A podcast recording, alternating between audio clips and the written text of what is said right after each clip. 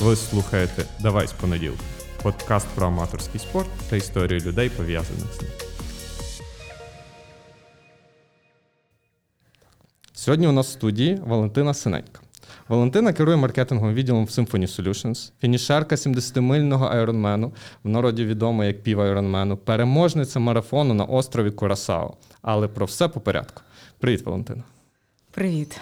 Розкажи, як у твоєму житті з'явився спорт? Спорт з'явився тоді, коли я себе давала до ручки. У мене був, я думаю, це якраз перед ковідом, кінець 19-го року, і в мене був такий серйозний бернаут.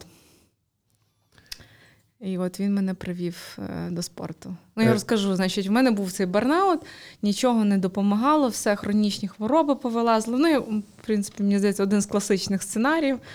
І я вирішила, в мене не було часу ні на спорт, ну то я б там вся була в роботі на 1000% і була вже дуже втомлена. І, коротше, їду я в Індію на повний ресет.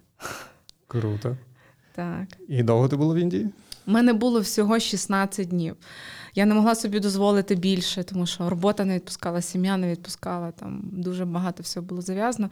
І я викроїла 16 днів. І це був для мене момент, коли я мала максимально себе перезапустити в плані здоров'я, в плані ментального здоров'я. Круто. І після того тебе щось наштовхнуло займатися спортом чи там безпосередньо? Так, так. До мене прийшли, як годиться в Індії, багато різних осяянь, різного плану. І я зрозуміла, що я мушу виділяти час на себе.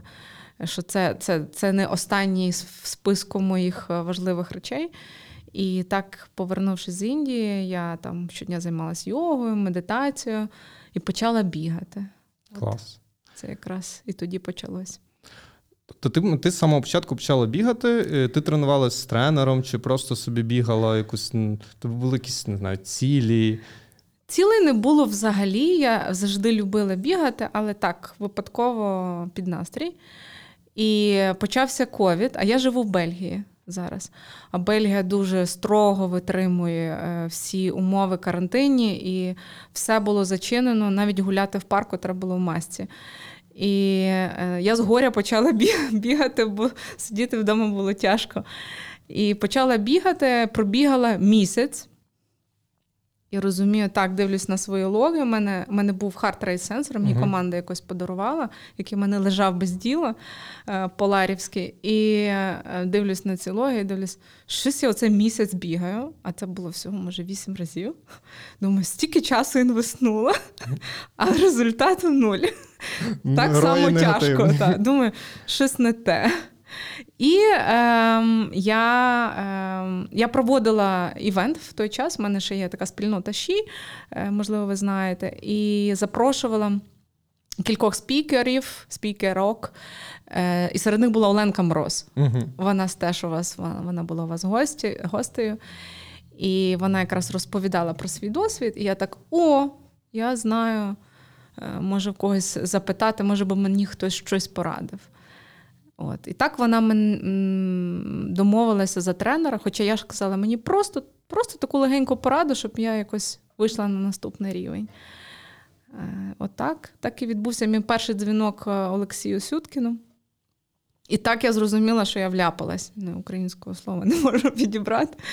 Він сказав, я кажу, скажи хоч графік, як ми будемо тренуватися. Там думала, 2 рази в тиждень, може 3. 5, а він 6. Такий... Та як? Понеділок вихідний? Це у всіх триатлонщиків понеділок вихідний. Я так, вже якось думаю, перед Оленкою незручно вже давати задню. Вже почала тренуватися. Клас. То ти спочатку виключно бігала? Так, я бігала не для цілі, бігала просто для себе. Я взагалі поняття, в мене не було цілі ні півмарафон, чи тим більше марафон. Я просто бігала в задоволення. А що змінило, що ти вирішила, вже якихось цілі, якісь старти і так далі? Так от, бігала я вже, напевно, місяць 5-й, і такий тренер мені каже, слухай, ми тут всі їдемо в Туреччину на кемп під Ironman, може б ти до нас приїхала? Я кажу, я ж не на вело, ні на плаваю. Він каже, а там в Стамбулі, до речі, марафон. Каже, може б тобі порадиш щось пробігти чи що? Я так, та я не думала, не планувала. Він мене підштовхнув фактично.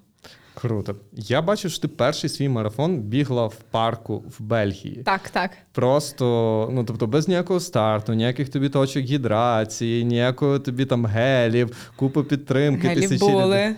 Ну, мається на увазі такі організовані. І тут ти біжиш в парку, купу кіл. Так, саме так відбулось. Отже, я хотіла пробігти в тому Стамбулі, але, звичайно, всі слоти вже були продані. Ага. І мій чоловік каже, і взагалі наш тобі той Стамбул? Візьми собі якийсь нормальний, десь там поближче до нас. Ну, і той єдиний нормальний, який по часу випадав вже на листопад, був Кюрасао на Карибах. Угу. А Кариби, Кюрасао – це колишня колонія Голландії, а я живу якраз у кордон Бельгії. Так, це дуже популярний напрямок для подорожі. Угу. От як ми літаємо в Єгипет, там люди літають на Кюрасао. Круто. Ну, 9 годин льоту, але це таке дуже типовий дестінейшн. І реєструюся я на Кюрасао марафон. Вочевидь, його відміняють, тому що всюди локдаун, угу. а вони дуже теж... відповідають нормам, особливо голландським. І так я зареєструвалась на це Кюрасао, який відмінили, але вирішила марафон таки бігти віртуально. Вони запропонували віртуальний формат. Але не в цьому була складність. Значить, за 2 тижні перед марафоном, звичайно, я себе травмую. Взагалі, останніх 2 тижні ти б мала відпочивати і тільки... Ну, тобто, інтенсивні тренування, але мінімум навантажень. Ну, тобто, це ви скажіть нашому тренеру. Якраз це було б дуже корисно. Я себе травмую добряче. Травмую через нерозігрів, і була холодна погода, і я надірвала якийсь зв'язок там, чи що там відбувається, я не знаю. Я вже бігати все менше і менше можу, а вже й починаю ходити з складністю. Організовую термінову поїздку в Україну під соусом там, всього, там, що в мене бізнес, зустрічі, все решта, а сама хочу потрапити до спеціалістів інново, тому що там все зачинено у Бельгії. І мене тільки цікавило, чи можу я бігти чи ні, навіть якщо буде біль, окей, головне, щоб я себе калікою не зробила, бо я не знаю, що відбувається з ногою. Тобто ти була готова навіть крізь біль бігти, хоча це просто віртуальний старт, який можна... Так, тобто я вже так налаштувалася, так все можу бігти. Мене вже всі відмовляють, особливо коли бачать, як я ходжу. Я не можу вилізти з машини і дійти до офісу, я кульгаю на одну ногу. А що говорив тренер? Бо, як правило, професійні спортсмени, вони більш обережні в такому. Це аматори такі, пофіг, що я дойду, я доповзу. Тренер мене ж не бачить, він віртуально.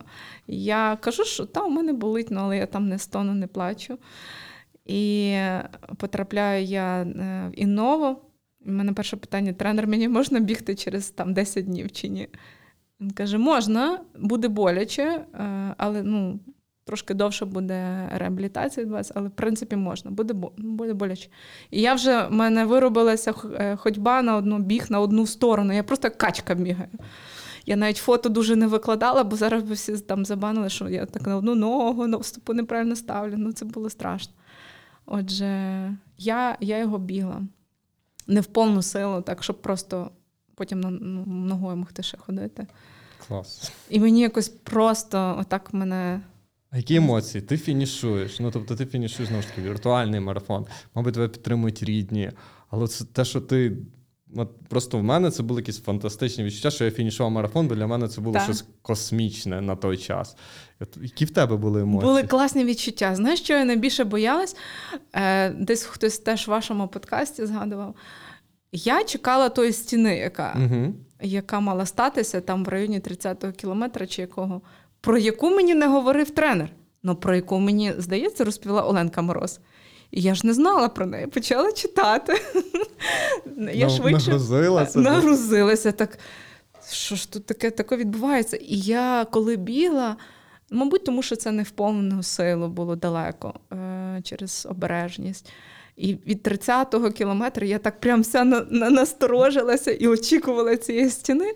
І перше, що в мене було, коли я добігла, фінішувала, а стіни то не було. Де стіна? Я дзвоню тренеру, я добігла, мені було легко, і стіни я не бачила. Це були емоції, так. І мені було... Я не знала, що таке бігти реальний. Тобто я тільки знала отакий варіант. Я, до речі, подала свої результати на той же ж Кюрасау марафон, і, здається, я була другою жінкою, другою чи третя, я вже не пам'ятаю. Клас. І вони перенесли слот на цей рік. Ага. Інакше би я в житті не поїхала. От зараз туди, після Айронмену, це ж було менше місяця фактично. А, ну так, капець. Гаразд. Далі ти пробігла марафон, вже така вправна бігунка, як це правильно сказати. Як з'явився триатлон? Що ти далі додала? Велосипед чи плавання? Це було все дуже прагматично. Можна так сказати, це не прагматично, але так я собі і пояснюю іншим. Насправді це все таки просто емоційно. Я бігала, значить, пробігла я марафон, фактично від роду мені було 6 місяців, з того часу, як почала бігати. Ну, це фантастично, насправді. Тобто ти почала тренуватися, через 6 місяців ти пробігаєш марафон з дуже хорошим результатом. З травмованою ногою. Так, з травмованою ногою. Причому це перший твій старт, в принципі. Ти не бігала жодного півмарафону, ще чогось. Ну, півмарафону я бігала на тренуванні. Так, я маю на увазі старту, як такого. Так, не було, так. І... Бігаю, це зима почалася, а зима в Бельгії, вітер, холодно, темно, тут хоч сніг, болото, а там постійно січе дощ, тобто там практично кожного дня дощ. І я відбігаю цю всю зиму по цій темноті, по цьому вітру, і мені так це осточертіло, тому що всі спортзали зачинені. Ага. От, і я вже так думаю, почала заглядати на велосипед, думаю, от поки я живу у Бельгії, а Бельгія, як і Голландія, дуже розвинуті в плані велоспорту. Я думаю, поки я тут, вже гріх не покататись. Гріх. Мушу попробувати велосипед. От. Я, правда, тоді ще не знала, що це значить. І на весну у мене з'являється велосипед, і там з кінця березня я їду на перший свій кемп в Туреччину. Тобто ти купила велосипед, я так розумію, шосер. Так. І тобто ти пробував, я так розумію, ти в Бельгії, так, в основному з велосипедом, твій тренер в Черкасах. В Черкасах, так. Ти купляєш шосер, скоріш за все, з контактними педалями. Ні, зразу з такими, але я ще тих пару разів, що мені там вдалося катнутися, і не знаючи рутів, там хто де катається, я вже сама там знаходила. Буквально 3 рази я попробувала отак сама і потрапляю зразу в Туреччину на кемп, щоб якраз подивитися, як живі люди катаються. Капець. Нормальні. І вдягаю перший раз взуття, якраз на перше тренування, і я ж не знаю, що воно по-людськи не відчувається. Я зразу на першій зупинці, на першому світлофорі падаю. Нічого, нормально. Це насправді всі через це проходять. Перший, кожен світлофор, і ти навіть так просто лягаєш легенько на бочок. Я просто прилягла, і такий тренер, що дуже велосипед поцарапала. Я так думаю, ти б запитав, чи я себе поцарапала. Так. От. Так що, так, дуже-дуже цікаво. А не було важко? Тобто туди приїжджають люди, досвідчені триатлети, які хоча б вже трохи їздили на велосипеді. Ти сідаєш згрубша вперше на велосипед. То був, чесно, якийсь там 4-й чи 5-й раз взагалі на велосипеді цьому сиділа. Я не просто кататись, рівновагу могла, але отак спортивний – ні. Тримати дистанцію, їхати в групі – це ж теж треба мати якусь техніку. І як воно було? Мабуть, це залежить від майстерності теж тренера. Він намагається адаптовувати тебе правильно. Звичайно, нас було, наприклад, не дуже багато. Тоді Макеба, до речі, паралельно в той самий час теж були у Бодрумі, якщо я не помиляюсь, на кемпі. Але там були гірші ці набори, в нас трошки було м'якше. Але і тренер підкатував, там іноді особливо під гору. Але мені якось нормально йшло. Тобто, можливо, якийсь там трошки талант, який дав мені початок старту, легше стартувати. От. І тут я повертаюсь після цього кемпу, починаю сама тренуватись. Він там, як мене нас тренер, зразу там на тренування 3 години по суботам кататися. Сама ти не знаєш, куди. Я кажу, Льоша, я навіть не знаю, мені чесно, так, що нормально. Так 3 години самі скучно зовсім кататися, навіть не знаю, куди їхати. Він каже, найди собі команду якусь на місці. А ще я тоді не знала, що виявляється там тріатлонних клубів на одне село по 2 штуки. Клас. Там це такий типовий вид спорту. Це просто як, от не знаю, швидше когось зустрінеш і питаєш, в якому тріатлонному клубі. Якщо більш-менш там спортивна людина, ти зразу питаєш, в якому клубі. Люди в кількох клубах одночасно знаходяться. Та. І тут мені радять якийсь клуб, я кажу, мені якийсь такий нормальний клуб, такий, не знаю, сама не знала, що питала. І перше тренування, я там сконтактувала з тренером. Мені сподобалася колористика клубу, вона була жовто-блакитна, точно як український прапор. Я так, ти по кольорах вибирала. Так, я все кажу, то знак, мій клуб, йду.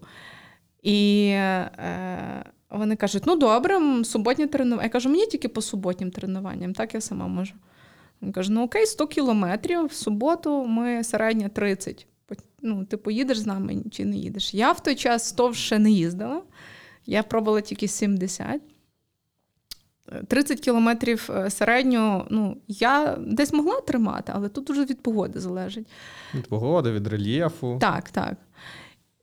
І, звичайно, ми виїжджаємо. А, я кажу, у вас є там дівчата в команді? Та є.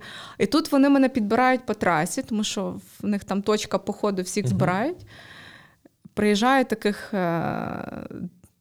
Біля 30, ну, 25-30 чоловіків, такі всі бувалі. Я так, о, я кажу, де ваші дівчата? Він каже, та вони так після кількох тренувань не виживають. Я так, ну все. Challenge accepted. Я так, ну добре. І поїхала. Звичайно, що здійнявся шалений вітер. Ми їхали з Голландії в Бельгію до моря, там в Зейланд. Звичайно, що цих 30 км в годину це виявилося середня швидкість з зупинками на переїздах, на перехрестях, коли ми чекаємо. І я так, ото я вляпалась. Почався дощ, було 7 градусів. І, ну, чесно, я на 45-му кілометрі чуть не вмерла. Я думаю, ну все, я зараз кажу, лишайте мене, я візьму таксі. Там був такий вітер, що стояти було тяжко. Там хвилин 40 з моря такий був штормовий вітер, що ну, просто стояти було тяжко. Ми сунули, мене, правда, хлопці вже заховали всередину, бо раніше я там ззаду пленталася, а тут мене вже всередину заховали. Ну таке, я доїхала. Ти проїхала? Я проїхала, я подумала, ну подумаєш, українські дівчата, я не здамся. Я думала, я їм покажу. Я доїхала, і ну, це була така посвята. Вони кажуть, ну, реально круто, нам було тяжко. Ми не знаємо, як ти доїхала, але ти доїхала. І з того часу вони мене так ну, абсолютно на рівні сприймають.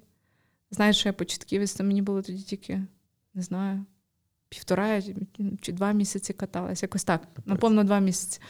Круто. Ну, таке, регулярно я падала, прилягала так. Але, ну, якось так. І потім з'явилось плавання. А потім вже...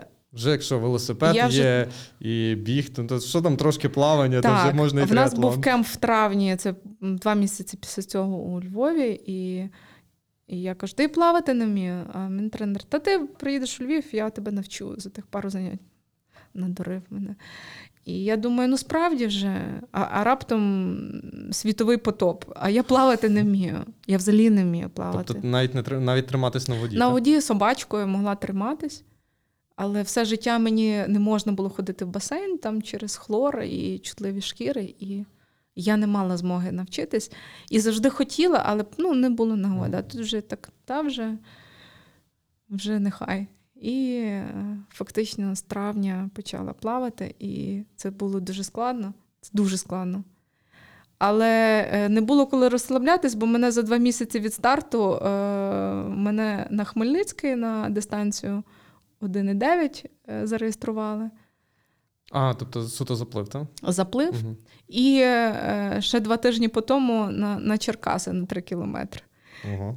А тренер мене вірив. Він каже, та ти попливеш, не хвилюйся. Та що як будеш тонути, ми тебе зловимо, виловимо. Там ще й буйок є, та. На буйочку. Тому я так challenge accepted і далі. То Олексій тебе кілька днів потренував у Львові. Кілька днів. А далі я на самотужки в Бельгію повертаюсь, а там знову та сама історія.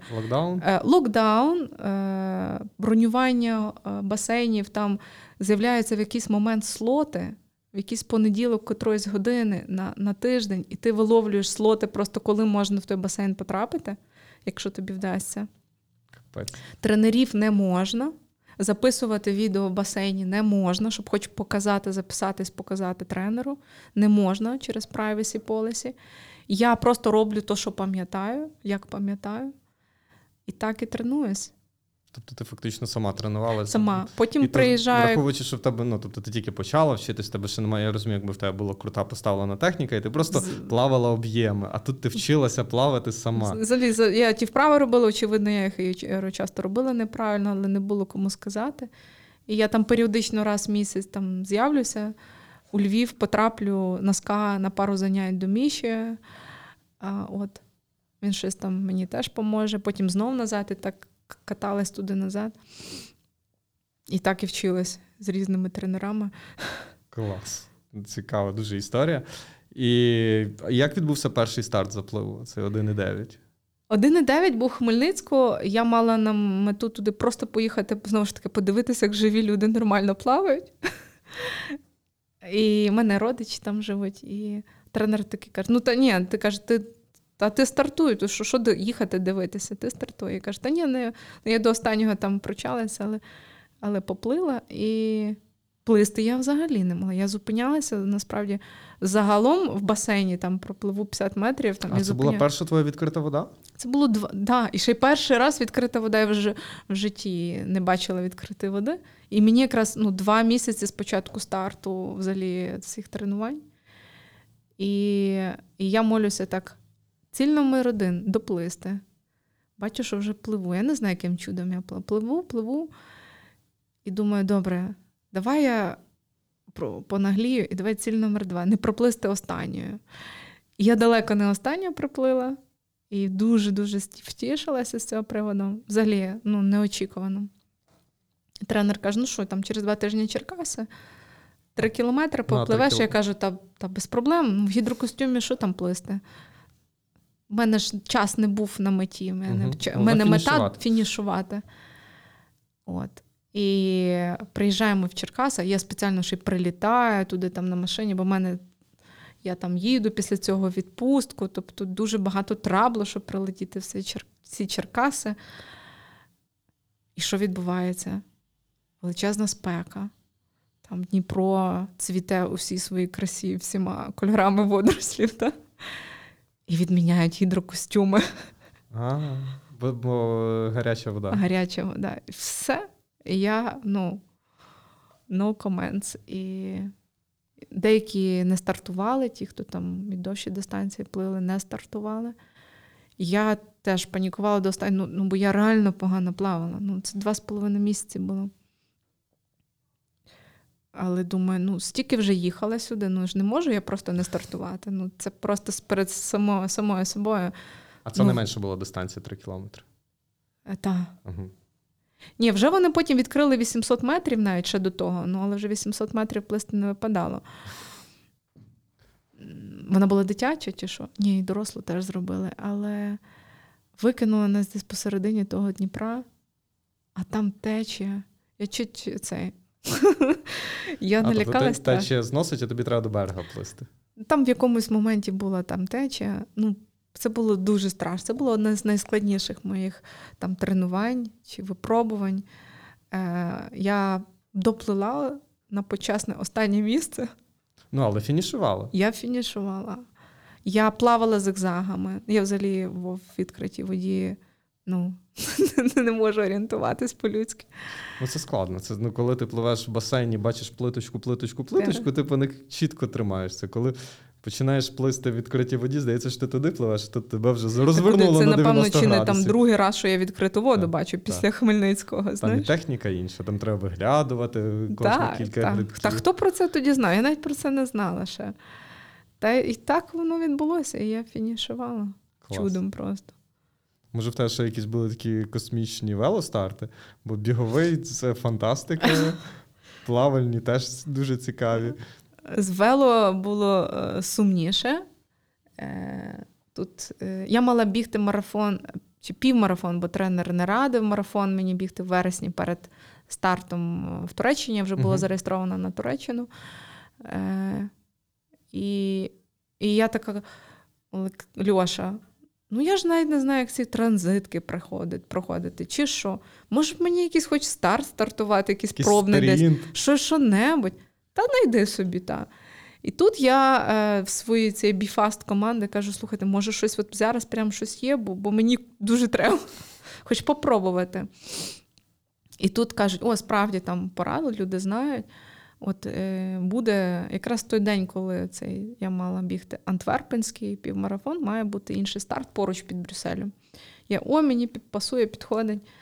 Мене трошки там підготували, розказали. Я, звичайно, мало того, це мав би бути казус, я не туди зареєструвалася. Я зареєструвалася на бельгійський чемпіонат. В один день відбувалося кілька стартів. Я зареєструвалася на бельгійський чемпіонат. Мені якось чемно цей Дейв каже, слухай, може бути на ньому складніше, може б на іншу годину перереєструватись. Ти так сходу на бельгійський чемпіонат. А там яка дистанція була? Там було 1000 плисти, 40 їхати і 10 бігти, здається. Близьке до олімпійської дистанції. Так, тільки замість 1500. Там... Так, 1000 було. Ось. І... Я зрозуміла там багато технічних своїх помилок, знову ж таки зрозуміла, яка моя траєкторія плавання, отака, не знаю, куди пливу, але не знаю, куди. Але найскладніше було з вело, бо там була супертехнічна траса. Супер, там були повороти 180 градусів, 90 градусів, там була бруківка, там були підйоми, такі заїзди спеціальні. Це я такого в житті просто не бачила. Я тут по-рівному їхати не можу. Це була дуже складна технічна траса для мене. І я прям на себе злилася, бо це було постійно гальмувати, стартуєш, гальмуєш, стартуєш. І в повороти входити я не дуже добре вмію. Там ті люди залітали в 90 повороти під 40 кілометрів швидкості. А ще, якщо це була олімпійська дистанція, вони можуть стартувати, так розумію, в групі, тобто в пачку їхати. І це знову ж таки, це небезпечніше, ніж коли індивідуально ти їдеш, ти сам собі їдеш. А тут, коли купа поворотів, десь хтось помилиться, може впасти дуже там десятки людей. Ніби драфтінг там був заборонений, але... не було драфтінгу. Не можна було драфтити. Бо в олімпійській дистанції, мені здається, можна. Це не можна вдома. Не можна було не можна було, щоб чоловіки драфтили жінок, а жінки чоловіків. Ага. Ось так було, правильно. Я не справилася просто з цією технічною трасою. Бігла я добре, я фінішувала і мало не плакала, хоча Льоша знов каже, слухай, у тебе такий час хороший, чого ти розстроїлась? Бо я хотіла, щоб у мене середня швидкість на вело була значно вища, а вона в мене якась, не пам'ятаю, була чи 28, чи що. І я дуже з того приводу розстроїлась. І знову ж таки, в аматорському спорті найважливіше фінішувати. Тобто ти перемагаєш себе.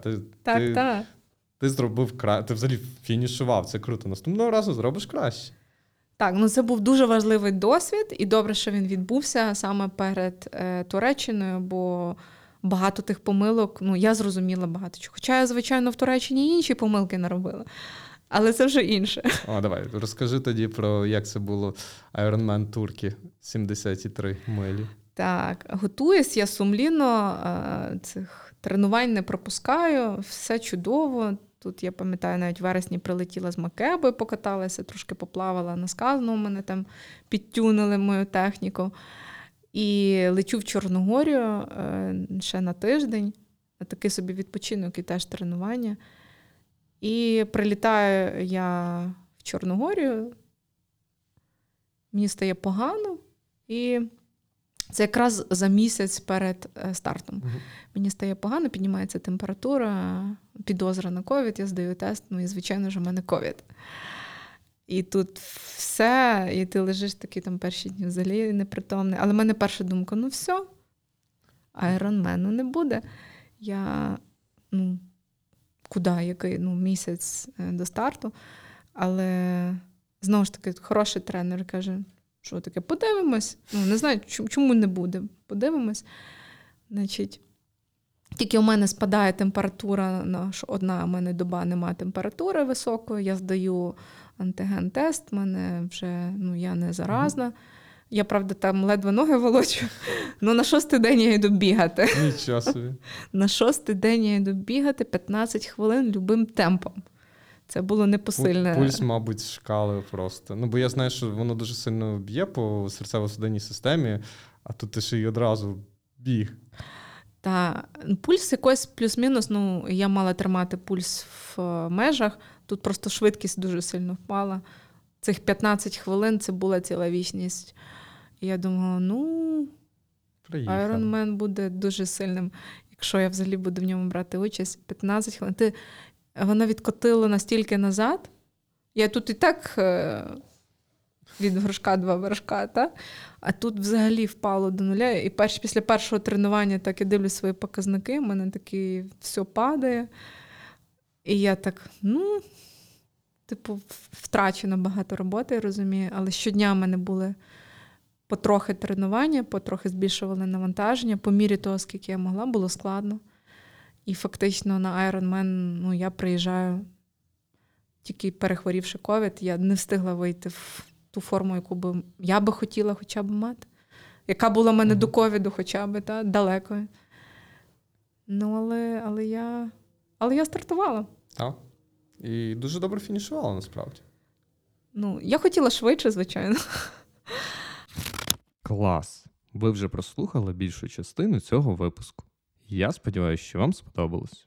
Для того, щоб ми продовжували далі, нам необхідна ваша підтримка. Зірочки в рейтингу та коментарі на Apple Podcasts, репости в соціальних мережах, а також зворотній зв'язок. Дякую, що ви з нами. А як воно взагалі все відбувалося? Найбільше я хвилювалася за плавання, найменше я хвилювалася за біг. Біг вийшов найгірше, плавання вийшло краще, ніж я очікувала. Ні, це не були якісь космічні рекорди, але воно вийшло значно краще. Принаймні, я пливла рівно, і це мені зекономило багато часу. А як вода була? Були хвилі, тепла, холодна? Гідрик можна було, це дуже було важливо, але була напівштормова погода. Ми взагалі думали, можливо, дистанцію навіть коротшу зроблять. Угу. Бо по прогнозу були дощі, але було дуже неспокійне море. А це якраз такому, як я, я взагалі таких хвиль не бачила. Найцікавіше було, коли я перший раз заглядала, де буй, і я його не побачила через висоту хвиль. І це мене дуже втішило. От, але проплила я за 45 хвилин. І далі на велоетап був дуже, дуже легко, дуже класно пішов.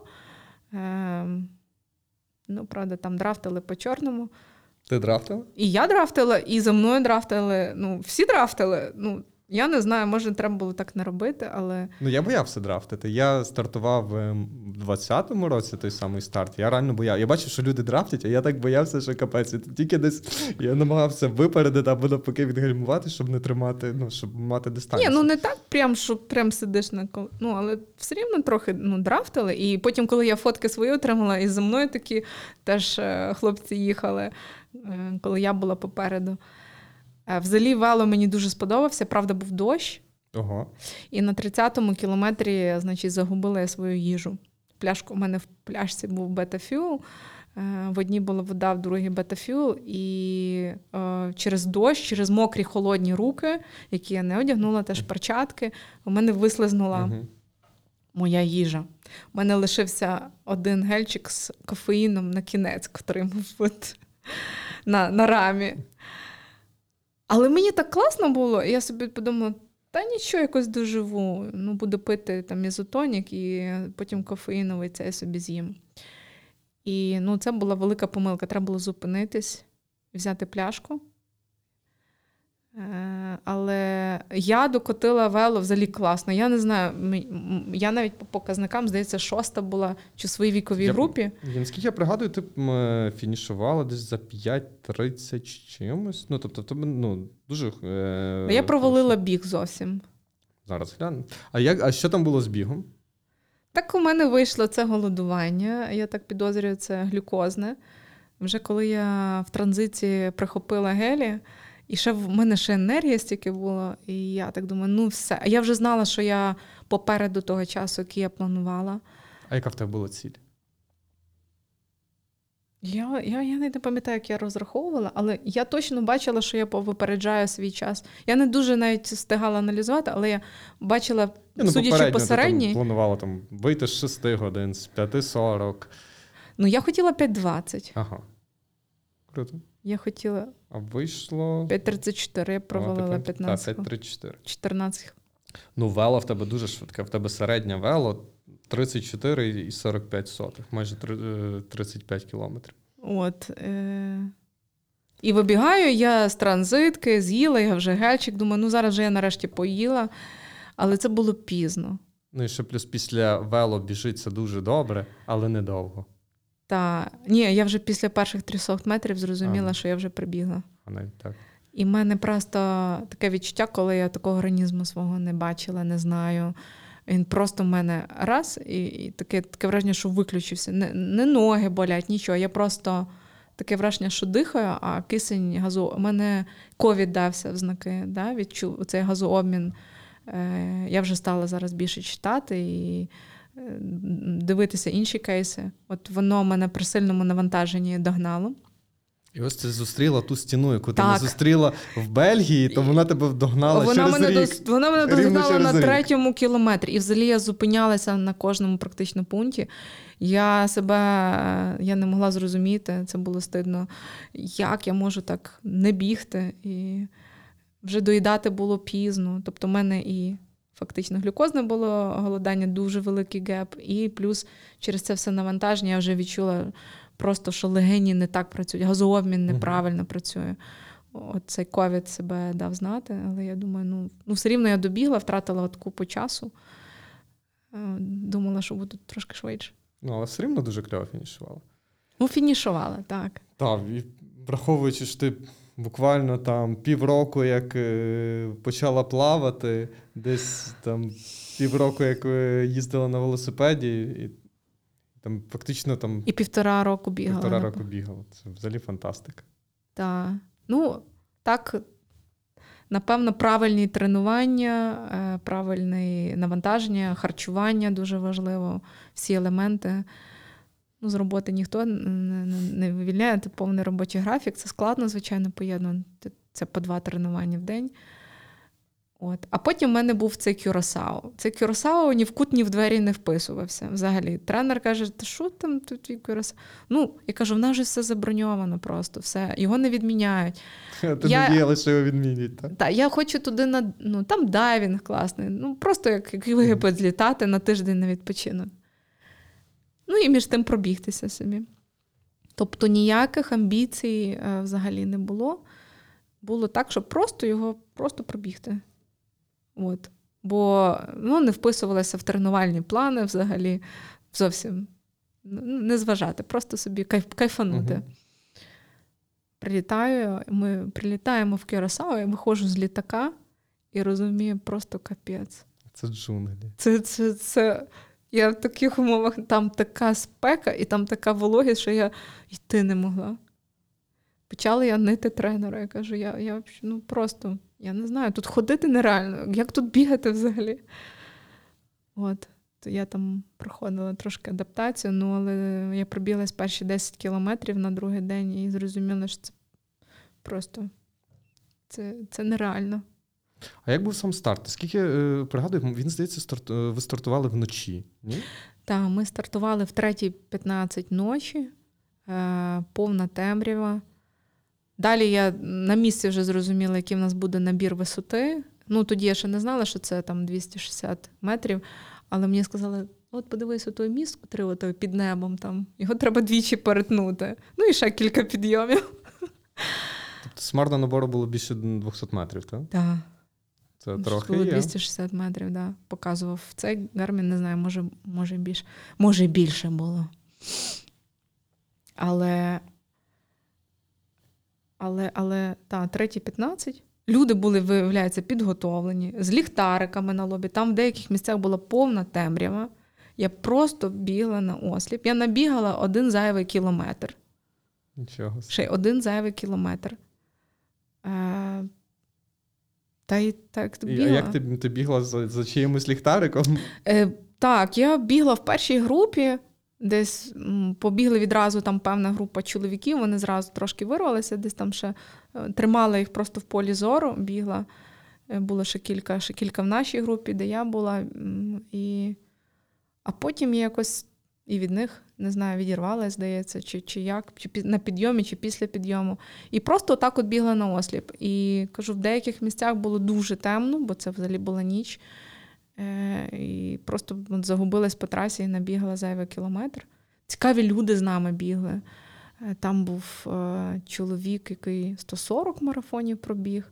Потім жінка-американка, Шер, яка 250 марафонів, і ще одна, яка 500 марафонів пробігла. Ти ще мала час і сили з ними розмовляти? Ні, це я до того, до старту. Вони так ніби підтримують. Бо я така біжу, я дивлюсь, вони з тими всіма системами, а я ж взагалі не знаю.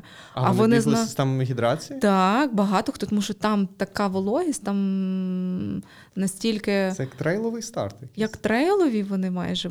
Мені здається, велика частина людей, вони знали, куди вони йдуть. Тому що по трасі була тільки вода, не було жодного ізотоніка. Я тоді вже, коли прибігла, зрозуміла і прочитала, що таке сольові капсули, яких у мене, звичайно, не було. Я була страшно останні 4 кілометри повністю зневоднена. Але пункти гідрації були? Вони були, але там була суто вода. Але при такій температурі воно мало що... А як часто вони були? Та я там знаю. Я спочатку перших цих кілька от кілометрів з'являлися такі якісь машини з людьми в червоному. Я думала, що це пожежники. Думаю, що пожежники по ночам роблять. Це виявилось ембюленс. Я ж не бігла на марафонах, я ж не знала. Не було часу дуже там аналізувати. Я боялась там, щоб ногу не підвернути в темряві, або знову там не добігти не туди, бо я вже розуміла, що я набігала зайвого. І найцікавіше було те, що в нас було 2 круги по 21 кілометр. І на другому крузі якийсь кілометр 23, 24 чи 25 починає така купка людей там доганяти, особливо жінки. Я знала, що до того моменту я йду перша, тому що там були якісь камери, щось там знімали, казали, там передавали там це, що там the first woman running. І я розуміла, що я перша, і хоча, я так дуже обережно. У мене була ціль взагалі просто добігти, чесно. І тут на 23-24 кілометр такі групки людей починають там доганяти, жінки. Я так думаю собі, оце молодці, оце техніка. Вони в другій половині починають пришвидшуватись. І такі свіженькі. Я думаю... це майстерність висока. А це, мабуть, інший старт. А це був інший старт на 21. А я не знала. У мене була вже така запаморочена голова. Я ще так думаю, дівчата молодці, це типу повага. Я ще хотіла за ними включитися, але зрозуміла, що не варто. Останні 4 кілометри я була взагалі в забутті, майже запаморочена. Я була вже зовсім зневоднена. І просто молилася, Господи, не впади до старту, от впади після старту. Бо я бачила, як іноді люди перед стартом просто гублять свідомість. І я десь відчувала, що я десь в такому стані. І той зайвий кілометр, він був такий зайвий.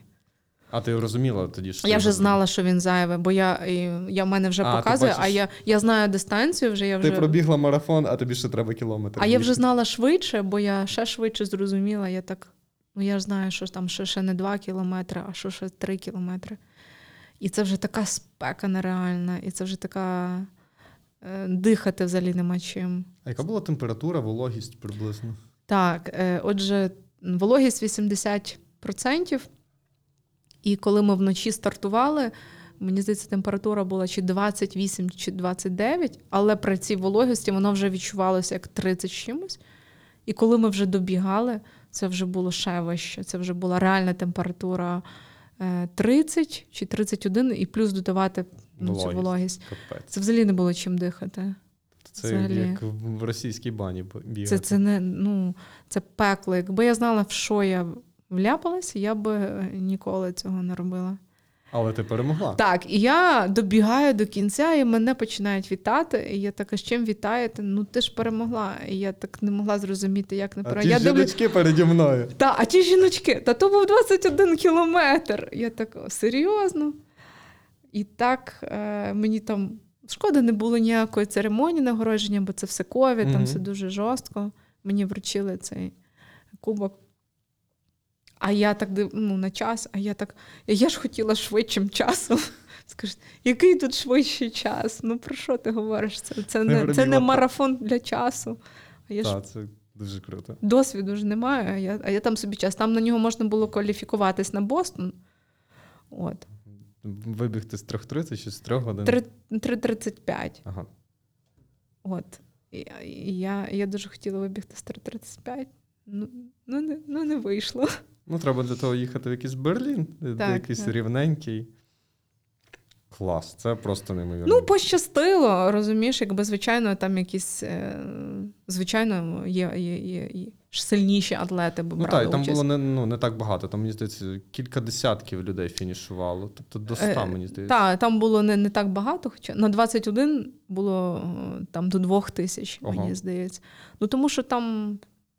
Люди розуміли, що вони не хочуть стільки страждати. Дурні не бігають, там цей марафон. Справді, дуже виснажливо. Що далі? Ironman? Далі Барселона наступного року, вже куплений слот, але теж половинка. Угу. Я вже думав, вже цілий. Ні, я не поспішаю. Я хочу суттєво покращити результат. Тепер вже маєш якісь ціль, вийти з 5 годин? Значно вийти з 5 годин. Значно вийти з 5 годин? Не знаю, чи це реально, але... Значно вийде з 5 годин, а тоді вже, мабуть, через рік повний. В березні, я думаю, я біжу якийсь марафон, бо я дуже хочу кваліфікуватися на Бостон. Я думаю, що в Роттердамі побіжу, це поруч, там, прямо під домом. А чому саме Бостон? Є ж купа інших мейкерів. А я не знаю, у нас дуже багато друзів в Бостоні живе, і я завжди хотіла, власне, туди колись пробігти марафон. Він один, напевно, найстаріший марафон публічний. Якщо не враховувати афінський. Так, якщо не враховувати фінський. Можливо, саме тому якась така просто... Він найпопулярніший, він наймасовіший і найпопулярніший. Тобто він входить там не Нью-Йорк, ні Чикаго, а саме Бостонський. І побіжу в Роттердам, потім у мене в травні Котор. Мені здається, ти теж тут зареєстрований. Так, планую. Отже, Котор, а тоді Барселона. Клас. Що ще мені було цікаво, я бачив в тебе в Інстаграмі, що ти вегетаріанка. Існує такий стереотип, що вегетаріанці, як може бути спорт і так далі, де ви берете білок, безліч таких стереотипів. Так і є. Насправді найбільша проблема – це достатня кількість білка, особливо при таких навантаженнях. Це ж я мала би цілий день, як корова, жувати це все і не пережувала би. Я почала через там вже примушування в сім'ї спілкуватися з нутриціологом. Uh-huh. Вона мені вправила мозги, що мені суттєво не вистачає білка, що було правда, я просто це не розуміла. Uh-huh. Бо якщо так жити, так абсолютно було нормально. А для таких навантажень треба було більше зважати на дієту. Тобто я стала більше там спеціальні протеїнові додатки ці вживати, регулярніше. І воно дуже важливо після важкого тренування. Так. Після відновлення випити якийсь протеїновий шейк, воно дуже круто. Дуже лінь, бо вони веганські такі несмачні. Вони... Взагалі це все дуже несмачне, але я більше уважніше стала звертати увагу. І я хочу сказати, що я дуже швидко відновлююсь. Коли ми чи там навіть на кемпі, чи де, в мене немає болей практично. Та є важкість в тілі, але так, щоб прям боліло. У мене ще інші є прилади для саморегуляції. Масаж я не можу ходити, бо в нас там, знову ж таки, обмеження і все решта. І довелось завести собі комплекс. Угу. І я можу сказати, що тіло... швидше відновлюється. Це одне з досліджень. Я не просто там вегетаріанець, я переважно веган, але іноді можу грішити ще чимось там таким трошки яйцем, або якщо вже там попалось. Сир, жити в Бельгії, Голландії, як без сиру.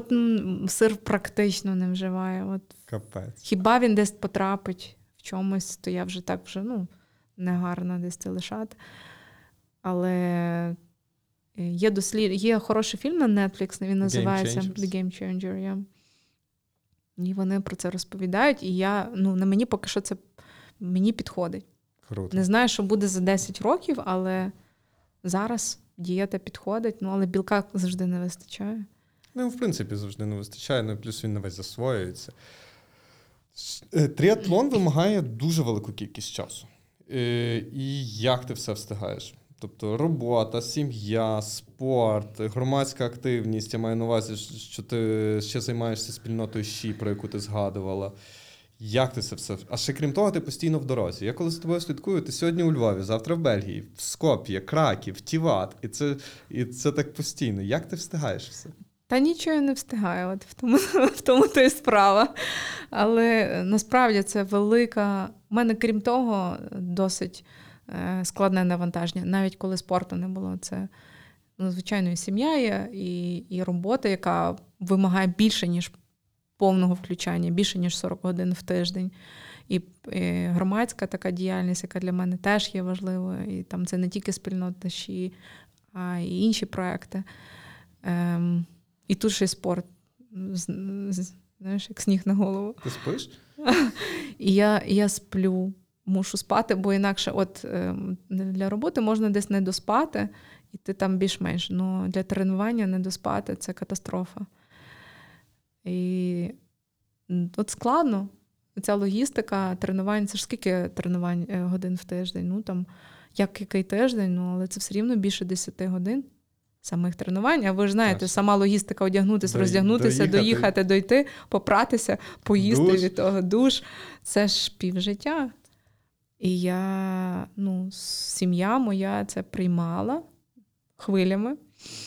Приймала? Вже ні? Ні, приймає. Я думаю, періодично я думаю, що мене скоро з дому виженуть.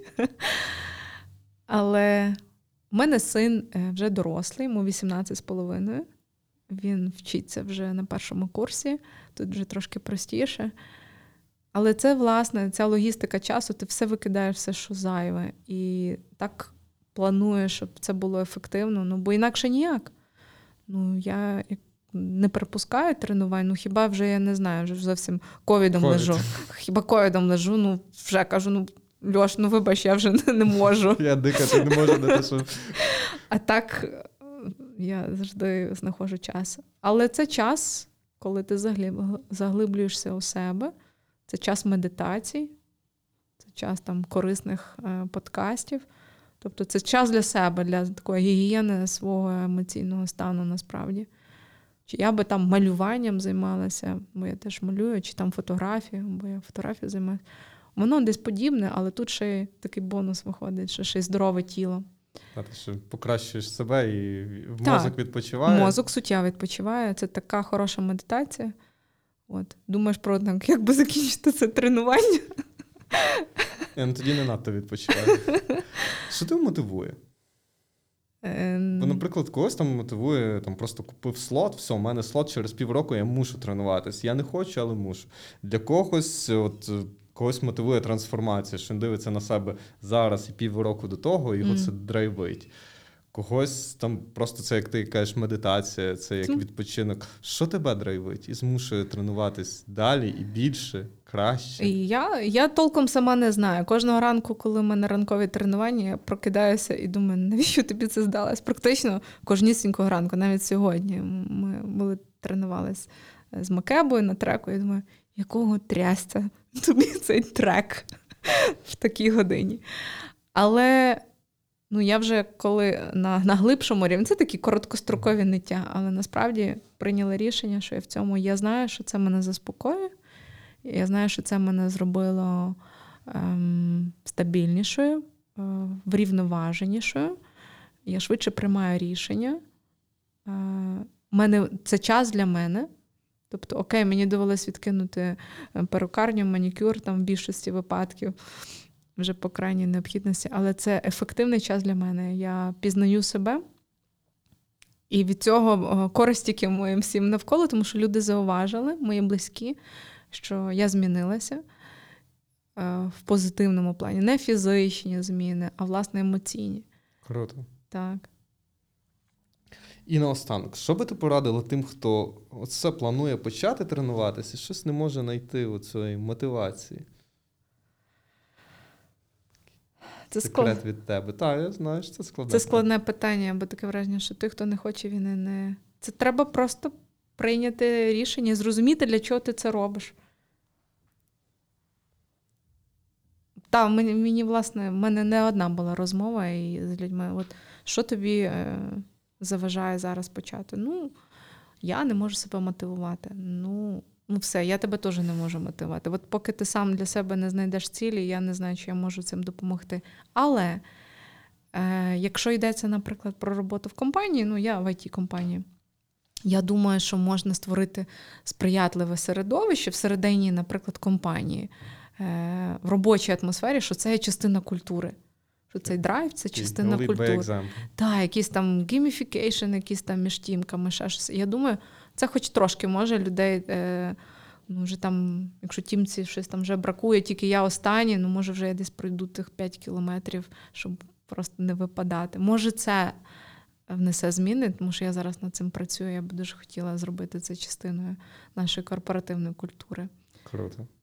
Ну, тобто, знову ж таки, я надіюсь, що цей подкаст і твоя історія, вона теж когось надихне, і хтось подумає, боже мій, вона стільки всього встигає і знаходить на це час. Головне пріоритизація і бажання. Пріоритизація. І я теж кажу, немає такої відповіді, у мене немає часу. Знаєш, неправильна пріоритизація. І можна і працювати повний графік, можна, ну в мене немає маленьких діток, там, щоб маленьких було і там їх кілька, це звичайно складніше. І роботу робити повний графік, і спортом це можна, якщо це правильно організувати. І час на соціальне життя. Просто ти настільки все оптимізуєш, тайм-менеджмент має бути дуже дисциплінований. Просто нічого зайвого, ніяких шопінгів в магазинах, там ніяких інших всяких дурниць. Я коли сижу, я відкрию секрет, дивлюся з чоловіком фільм, бо іноді це як частина, ну що я нормальна, сидимо, дивимося фільм вдома, і я вдаю, що його дивлюсь, а сама ж дивлюсь, який в мене план тренувань, планую логістику, все решта. Він, ти цієї сцени не бачила. Я кажу, бачила. Тобто я вдаю, що я дивлюсь ці фільми, хоча часу на такі речі менше. Капець. Круто. Дуже дякую тобі за фантастичну розмову. Дякую вам за запрошення. Я дуже сподіваюся, що, я не знаю, все більше і більше людей будуть захоплюватись чи тріатлоном, чи будь-яким видом спорту. Просто запалюватися. Насправді. Просто зранку встати чи не зранку вийти. От просто вийти вже з квартири, це вже 90% успіху, собі запланувати чимось зайнятися. Так, люди, ви себе, я кажу, от просто взуй кросівки. Добре. От точно тобі взуй кросівки і вийде на дорогу. А далі вже, так. Дякую, що дослухали до кінця. Якщо вам сподобалось, діліться випуском в соціальних мережах, ставте зірочки в рейтингу та залишайте відгуки. Почуємось!